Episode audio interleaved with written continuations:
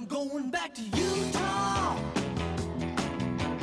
Utah is a place where I want to be. Welcome to Utah Famous, a podcast about the people, places, and history that make Utah so unexpectedly awesome. I'm Sarah. I'm a Utah transplant with Canadian roots. And I'm Jordan, and I'm a Beehive State native. All right, Minisode episode two. We have Daniel again. He's going to go over another perfectly perfect Halloween episode. a little bit creepier, possibly, than the last one, or on par, I guess. So if, if you could stomach that one, Yeah. you can stomach this one. Okay. Sarah. This is for me personally. Yes. Okay. This is for you. Um, again, I want to state that these episodes are not appropriate for kids or easily scared adults. So skip the minisodes and we'll see you back on our regular PG rated episodes. But this episode on the PG 13 possible possibly R side of things depending on depending on your your taste in in uh entertainment I guess. But yeah, with that said, what's the minisode episode 2 for our Utah famous crowd? Yes. uh, this one is about Gary Gilmore. Gary Gilmore. Yep. Not of the Gilmore Girls. Not, not Different Gilmore. Gilmore. all right, I all lied. right. And does that name ring any bells to either of you? I'm just curious. No. No. Really? Well, I mean, it sounds familiar, but a lot of It's a pretty basic name. yes. Um. So Gary, I'll just spoiler alert right at, right like Charles. Uh. So Gary is another first for the state of Utah in by way of criminal executions. He was the first person executed after the reinstatement of the death penalty. So the uh, I'm trying to remember what year it stopped in the United States, but it was reinstated in 1976. Oh wow. Oh, so it was outlawed through the, all the United States. It was Yes. just Utah. Okay.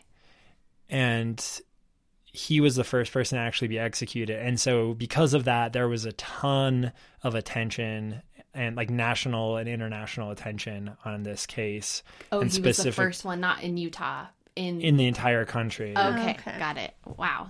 Yeah.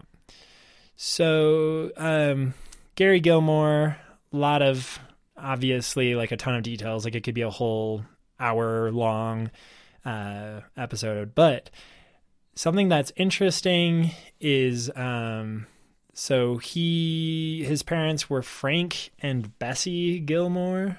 Cute. Frank and Bessie.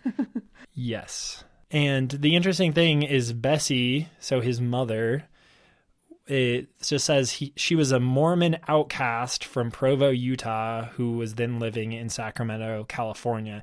So it's just kind of an hmm. interesting, like, it kind of sets up that tie, that connection to Utah. right. Um, so they kind of jumped around. He was born, Gary was born in Texas.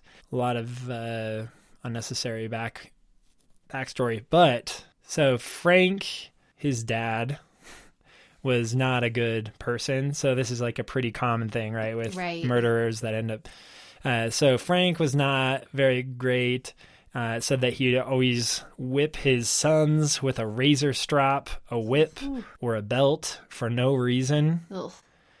Uh, but he somewhat mellowed with age, Oh, good. and and and like the the later sons said, like, oh, he only like whipped me once, so it's an improvement. uh, but this part I also just thought was like a little bit amusing. Frank and Bessie, his parents, they would often argue loudly. And Frank would anger Bessie by calling her crazy and defaming Brigham Young. huh. Oh, And that was really that set her off. She just did not want Brigham Young to be defamed. Yeah. so she, I, this, you could cut this if you want. I just thought it was funny. So Frank would anger her. He, she anger his wife by calling Brigham Young Brigham Young. Brigham Young. Okay. Yeah, and she would get Uh-huh. mad. So she got back at him by calling him a cat licker because he was Catholic. And that, Yikes. that was their that was their go to. was their little fight? Did he This- whip her? yes. Did you say that? Okay. Oh, Yeah. Anyway, that I, you can cut that if you want. I just like that whole context is so weird. they're I don't know why we know all that. Um, anyway, they eventually they kind of danced around, moved around. They ended up in Portland, Oregon. As is also common, Gary begins engaging in petty crime. Um, he shows talent in school, but he drops out in the ninth grade, runs away from home, that all that good stuff. At the age of 14, he starts a small car theft ring Whoa. and like that's where he's first arrested. Uh, he goes to a reform school. Anyway, so a lot of like kind of common stuff, right? Like early, early uh, trouble with the law and and whatnot. He eventually, one of the times he's in prison, uh, he's diagnosed with antisocial personality disorder and intermittent psychotic decompensation.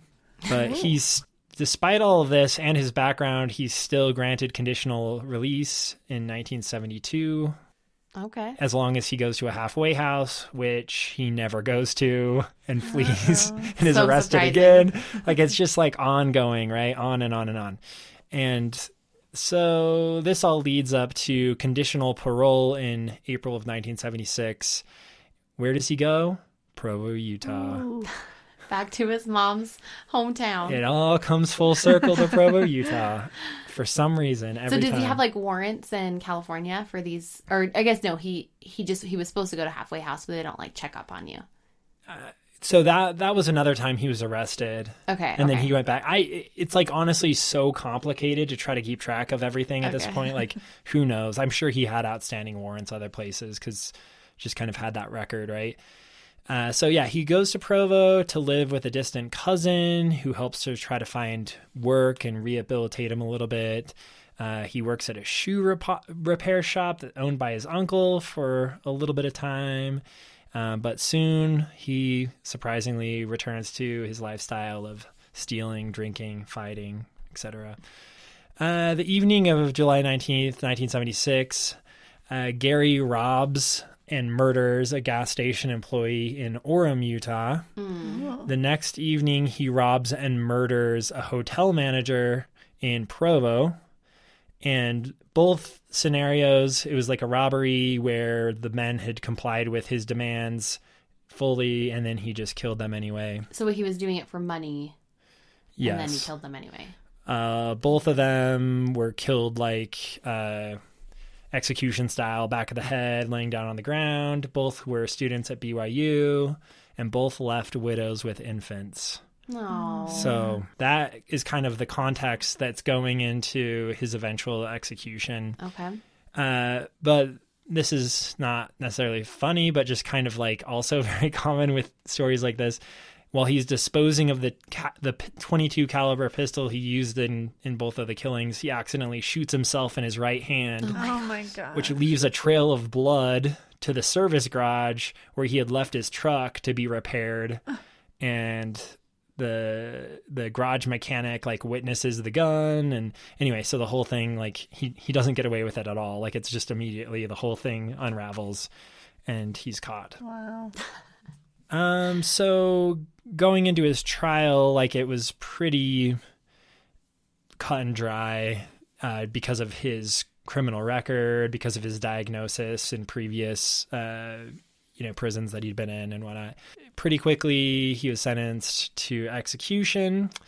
And at that point utah had two methods of execution firing squad or hanging and he was worried that a hanging could be botched which As we learned. we learned in a previous story Yeah. Yes. might have been onto something there. So he said, I prefer to be shot. And the execution was scheduled for November 15th. Once again, this is 1976. Um, so, like always, the whole thing kind of gets, you know, there's a bunch of challenges and whatnot. Uh, there's a stay, the stay is overturned. Uh, he attempts suicide on death row. Um, anyway, it all leads up to him being executed by firing squad January 17th, 1977, in Draper at the point of the mountain. Uh, a couple of things surrounding his execution that I think are like kind of interesting.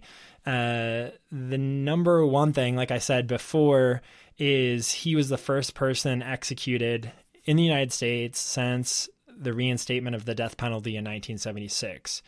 And so I guess there was like like a couple weeks before he was executed, there was an episode of Saturday Night Live where the cast the cast was singing a Christmas themed medley entitled "Let's Kill Gary Gilmore for Christmas." No.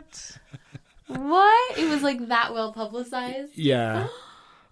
And they it was set to winter the song was set to Winter Wonderland and it included the line in the meadow, we can build a snowman, one with Gary Gilmore packed inside. We'll ask him, "Are you dead yet?" We'll say, "No, man," but we'll wait until we'll wait out the frostbite till he dies. Oh, What? I wonder if we could find that clip. Yeah, that would be I pretty don't know crazy. if they. That is insane. A Wow. later episode, like a couple years later, like I guess they were still riding this train. Uh, it featured a special guest, and in a skit, he was strapped to a stretcher, assisted by orderlies, and then. Uh, anyway, the whole thing like led up to like them reenacting Gary Gilmore's execution. It's just kind of like Oh my I don't know. gosh. This was like really a, a cultural moment, I guess. Wow. Um, Norman Mailer also wrote a novel based on Gary Gilmore's life that won the Pulitzer Prize. What? Um, it was called the Executioner Song. Do you know what's And- Do you know what's weird? Huh. Is that Norman Mailer was on an episode of Gilmore Girls. if you want to make the connection. Oh no! We said There it we wasn't go. Gilmore Girls, but it is somehow connected. Just putting that out there. always. what do you know? What what? Who was he in Gilmore he was Girls? himself. He was Norman Mailer. Oh, okay. Yeah. okay. That's so funny. Oh, I didn't. I forgot that. I need to go back and watch them. that is hilarious. Um, and then my one final fact about Gary Gilmore that I this is like I'm I'm in marketing, so I'm kind of a an advertising nerd. So when he was asked if he has any final words, right? That's a common formality. What's your final your last statement? Right. and he just said, "Let's do it." And uh, the uh, advertising agency Wieden Kennedy, uh, one of the founders, Dan Wieden, he was working on the Nike No. campaign for Nike. And he just felt like what they were working with was not good. and he had to present to Nike the next day. And he was just like tormented and like, what the ideas we came up with are not good. And he was like staying up all night trying to find, figure out a different thing to pitch to Nike. And he opened up the newspaper and read about Gary Gilmore and read that his last words were, let's do it. And he thought, huh, there's oh something to that and he that would changed it to just do it and that became That nike's slogan Oh my gosh! All because of Gary Gilmore and his yeah terrible ah. crimes. Which will forever change the way you, you think of nike's advertising whenever you see it you're like huh that's based on a serial killer weird Let's do it. Oh my gosh, that's that's amazing. Wow. Way to go, Gary. Too bad he uh was terrible and didn't get any sort of royalties, but he was well represented in Saturday Night Live and now Nike. Norman Mailer. Not now, but since. Yeah. Crazy. Wow. Quite a story. That's There we amazing. go. Sarah, had you ever had you heard that before, the just do it thing? I I don't I it sounded kind of familiar, but I wasn't I didn't know the whole story. Yeah. So that's lovely. Very cool. well, thanks. Thanks, Daniel. Thanks for filling us in on Gary Gilmore. Yeah. anytime All right, we got three more episodes Okay. in this mini series. So if that one was also okay for you, you maybe want to listen to the next one. Nice.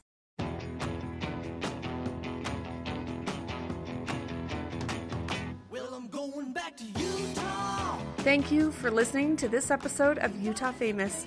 To see all our episodes and what we're up to, follow us on Instagram at Utah Famous. We'd love to hear from our listeners, so don't be shy. Email us at utahfamous at gmail.com. And if you have some spare time, please rate and review our podcast so other Utah enthusiasts can find us. And don't forget to subscribe so you can get our latest episodes right when they come out.